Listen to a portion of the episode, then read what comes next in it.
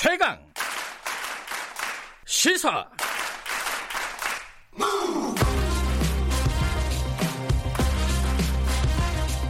지금 여러분께서는 김경래 기자의 최강 시사를 듣고 계십니다. 네, 어제 새로운 보수당이 공식적으로 출범을 했습니다. 일단 8명으로 구성된 공동대표단 체제로 당을 운영하기로 했는데 어, 관심이 갔던 그 안철수계 의원들은 참여를 하지 않았습니다. 동참을 하지 않았고 어, 앞으로 이게 어, 새로운 보수당이 독자 노선으로 갈지 아니면 보수 통합 이쪽으로 가게 될지 여러 가지 가능성이 거론이 되고 있습니다. 오늘은 새로운 보수당 이준석 최고위원 어, 연결해 보겠습니다. 안녕하세요. 네, 안녕하세요. 아, 새로운 보수당에서도 최고위원이신가요? 아닙니다. 제가 지금 저희 그 저희가 공동 대표단 아까 8인 체제인 예, 예, 예. 저희가 5인의 공동대표단을 이제 현역 의원들이 하기로 했고요. 네.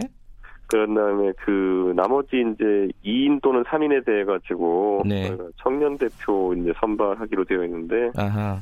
네. 근데 뭐 거기에 따라 가지고 이제 공동 대표단을 할 수도 있고 안 할 수도 있습니다. 네.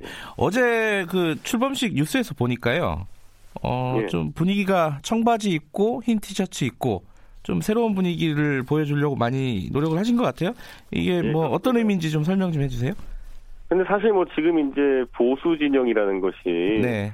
저는 이제 과거에 보면은 안보나 아니면 뭐 이런 이념적인 측면에서 강화된 어떤 보수가 지금 현재 뭐 우리공화당이나 자유한국당 정도 자리하고 있고 네. 최근에 이제 20대나 이제 젊은 사람들이 이제 보수적인 지지 성향을 많이 보이고 있는 사람들이 있는데 네. 그쪽 같은 경우에는 기존에 있던 그 전통적인 보수와 관점이 많이 다릅니다. 네, 음흠. 그렇기 때문에 뭐 그런 분들을 저희가 주 지지층으로 설정하고 당을 네. 운영하기 때문에 막 그런 부분에 젊게 다가가려고 한 것들이 곳곳에 드러나는 것 같습니다. 이 어제 보니까 하태경 지금 이제 책임 대표죠. 하, 예, 예, 맞습니다. 하태경 의원 같은 경우에는 150석 어, 언급을 했습니다. 이게 음, 좀뭐 선언인가 아니면 구체적인 준비를 하고 있는 건가? 이게 좀 궁금합니다. 실제로 하태경 의원 같은 경우에는 뭐 본인이 본인도 그 농담 좀 비슷하게 이야기한 거다라는 이야기를 했지만은 네. 실제로 어떤 정당이든 당연히 총선 승리를 목표로 하는 그렇죠. 것이고 예. 어제 동일한 자리에서 이제 유승민 어, 전 대표 같은 경우에는 그 80석 정도를 이제 현실적인 목표치로 제시했거든요. 네. 그렇기 때문에 저는 그 의미라는 것은 저희가 아무래도 뭐 영남이나 아니면 뭐 다른 호남이나 이런 지역에도 후보가 나가겠지만은 수도권에 보면 120개 정도의 의석이 걸려 있거든요. 네. 거기서 적어도 한 진짜 3분의 1에서 절반 정도 득하는 그런 식의 선거를 치러보겠다 이런 음. 의지가 좀 담겨 있는 겁니다. 80석이면 그럼 지금보다 한 10배 정도 늘어야 되는 거예요. 그죠? 음, 그렇죠. 예. 예. 가능하다고 보세요? 저는 공천이나 그리고 또 한 가지는 뭐냐면은 네. 결국 아까 말했던 그 젊은 보수의 실체가 어떻게 드러나느냐에 따라 가지고 다르지 예. 않을까 이렇게 생각을 합니다. 예. 그래가지고 왜냐면 아무래도 지금 이번 정부에 대한 실망을 한 층과 네. 또 자유한국당식의 좀 old 보수에 대해 실망한 층이 같이 엮이게 되면 가운데 지점의 공간이 커질 것이다 이렇게 판단하는 그런 상황이거든요. 네. 저는 그 지점의 뭐 확대에 따라 가지고 충분히 달성할 수 있는 목표치다 이렇게 생각합니다. 이 바른미래당 어 아니 이제 새로운 보수당 전신이라고 할 수 있는 그 변화와 혁신을 위한 비상행동 그 예. 변혁에는 안철수계 의원들이 동참을 했었습니다. 네 예. 맞습니다. 요번에 어 새로운 보수당에는 아직까지는 참여 안 한 걸로 지금 나오고 있는데 왜, 왜 그런 거예요, 이거는? 실제로 뭐 이제 안철수계라고 하는 의원님들 중에서 네. 비례대표가 이제 일곱 분이 계시거든요. 네. 근데 이분 분들은 뭐 건, 이제 거취 선택의 자유가 딱히 본력이 있는 것이 아니기 때문에 네. 그 중에서 보면 이제 일곱 분 중에서도 이제 생각이 좀 갈리는 것이 예를 들어 두세 분 정도는 굉장히 적극적으로 이제 저희와 당을 하고 싶어 했다고 했고요. 네. 나머지 나머지 분들 같은 경우에 안철수 대표 의중을 굉장히 좀 기다리고 있던 분들이 있었습니다. 네. 그래서 저는 이제 안철수 대표가 귀국을 선언하는 상황이기 때문에 안 대표의 귀국 이후에 그런 어떤 정치적 판단들이 이루어질 부분도 있고 네. 그와 무관하게 아까 제가 말씀드렸던 것처럼 한 두 분 정도 같은 경우에는 뭐, 미- 뭐 본인의 비례대표 의원으로서의 거취 문제만 해결되면은 저희와 음. 함께 할 수 있다 이렇게 믿고 있습니다. 어, 근데 이제 사실은 이승민 전 대표 같은 경우에도 안철수 전 대표에게 같이 하자는 시그널을 계속 보냈잖아요. 그렇죠. 예. 지금 이제 곧 귀국을 하게 될 텐데 이게 어떻게 되는지가 이제 가장 관심사 아니겠어요? 어떻게 보세요? 실제로 안철수 대표 개인 같은 경우에는 같이 하자는 그런 어떤 제안의 회신이 없었기 때문에 네. 그에 대한 뭐 의지가 좀 약한 것이 아니냐 이렇게 저희도 판단하고 있고요. 음흠. 아까 제가 말씀드렸던 것처럼 다만 안철수 대표는 정치를 하면서 본인이 내세웠던 새 정치라든지 아니면 뭐 극중주의 뭐 이런 저희가 생각나는 구호들 네. 그런 것들 한번 재정립해야 되는 시기가 이제 왔다고 좀 봅니다. 네. 그래서 예를 들어 본인이 지금 뭐 호사가들이 이야기하는 것처럼 뭐 보수 진영과 함께하는 정치를 할 것인지 네. 아니면 또 그간 또 이제 뭐 독일이나 이제 미국에서 유학하시면서 생각한 걸 바탕으로 새로운 어떤 이념적인 지형을 잡을 것인지 네. 거기에 따라 가지고 저는 아마 그런 어떤 정기 개편에서의 참여 방향이라는 결정되지 않을까 이렇게 봅니다. 이 예측을 하신다면 어떻습니까? 이준석 그 의원께서는 이제 예측을 잘 하시잖아요. 이 안철수 전 대표가 예. 어떤 방향으로 설정을 할지 본인의 이 포지션을 저는 뭐 개정된 선거법이나 이런 것을 봤을 때 예. 안철수 대표는 지난 선거에서도 보면은 뭐 국민의당이나 신당을 만들어 가지고 상당한 성공을 거두지 않습니까? 예. 이번에도 아마 비슷한 모델을 노리지 않을까 음, 이렇게 생각을 하는 것이 당은 우선 차일 겁니다. 음. 당은 차린 다음에 그 다음에 어떤 세력과의 연대 또는 어떤 세력과의 어쨌든 뭐, 뭐 길게는 통합까지 이런 걸 노리느냐는 네. 뭐 그 이후의 상황이 아닐까 이렇게 생각하게 됩니다. 아, 그러니까 새로운 당은 만들 가능성이 높은데 어, 그 연대 관- 가능성 관련해서는 아직까지는 잘 모르겠다 이런 말씀이신가요? 그리고 뭐 새로운 당을 만든다는 것도 예. 지금 이제 시기가 이제 보면 당을 만든다는 거는 최소 한 달 정도 시간이 걸리기 때문에 예. 안철수 대표 입장에서는 어쨌든 손학규 대표가 그 바른미래당에서 어 물러나는 거냐 아니냐에 따라 가지고도 다른 판단을 할 수 있다 이렇게 봅니다. 음, 물론 아실 거라고 보세요. 어떻게 보세요? 요새 뭐 거의 혼자 어, 회의도 진행하고 하던데. 그 한번 그 마- 맛을 보십시오.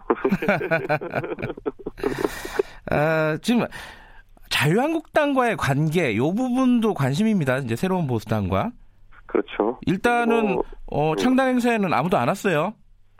뭐 사실 이례적이긴 한 것이 예. 왜냐하면은 자유한국당 내에 이제 보면 개별 의원들의 생각 같은 경우에는 네, 굉장히 뭐 우호적인 관계를 정립하려고 하는 그런 이야기가 많은데 네, 뭐 사실 그 친교적인 성격이 어쨌든 정당 창당에서 방문이라든지 이런 것이 없었던 것은 네.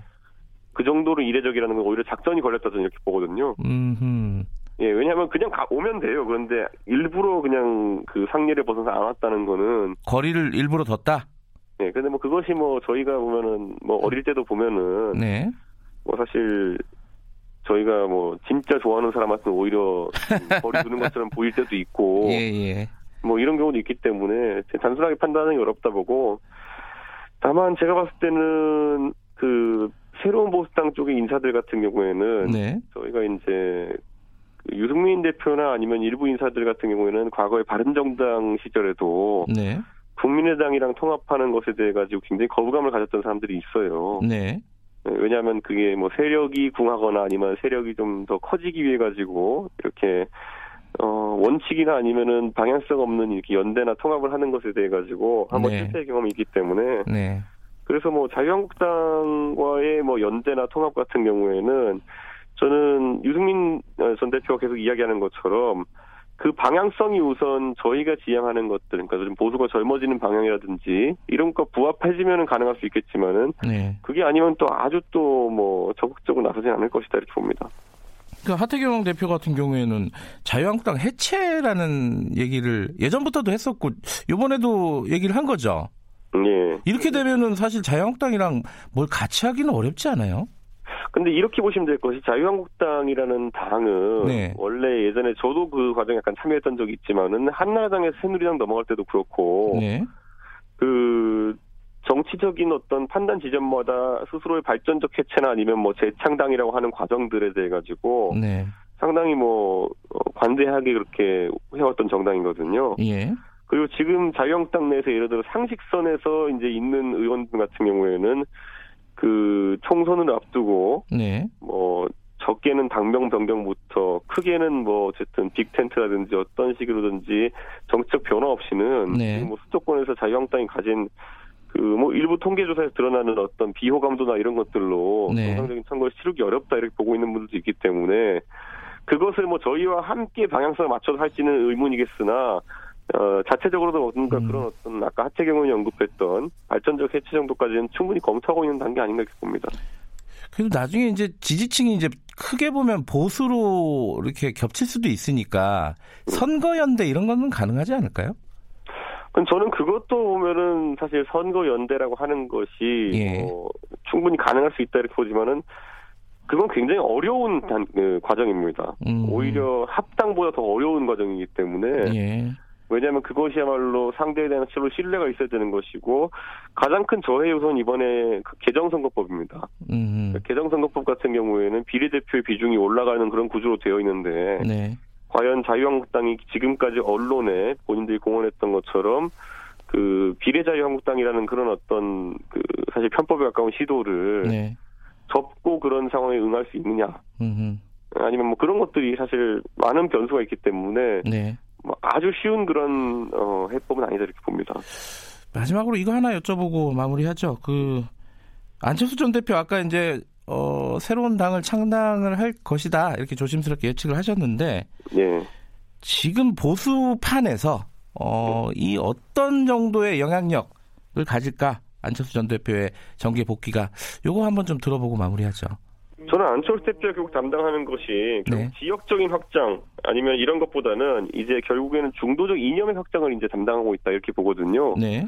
예를 들어 안철수 대표의 인기라는 것이 그 이제 양 진영의 실망한 지지자들 그리고 그 호남을 지역 기반으로 했던 그런 어떤 일부 지역 지지층이 이렇게 있었는데 저는 뭐 보수 진영과 함께 하는 그런 가- 시나리오를 상정했을 때 네. 어떤 지역적 지지 기반은 상당히 와야 되지 않을까 이런 음. 생각을 하고 네. 다만 이제 이념적 지지라는 거는 많은 분들이 중도라고 이제 표현하는 그 안철수 대표의 이념적 지지 기반이 사실은 저도 이제 바른미래당을 해봤지만은 사실 양쪽에 실망한 사람들 네. 정치에 대해 가지고 실망한 분들을 기반으로 하고 있기 때문에 저는 이 지지층 그런데 굉장히 그 뭐라고 해야 될까요? 그 보스를 따라서 움직이는 그런 지지층은 아닙니다. 음.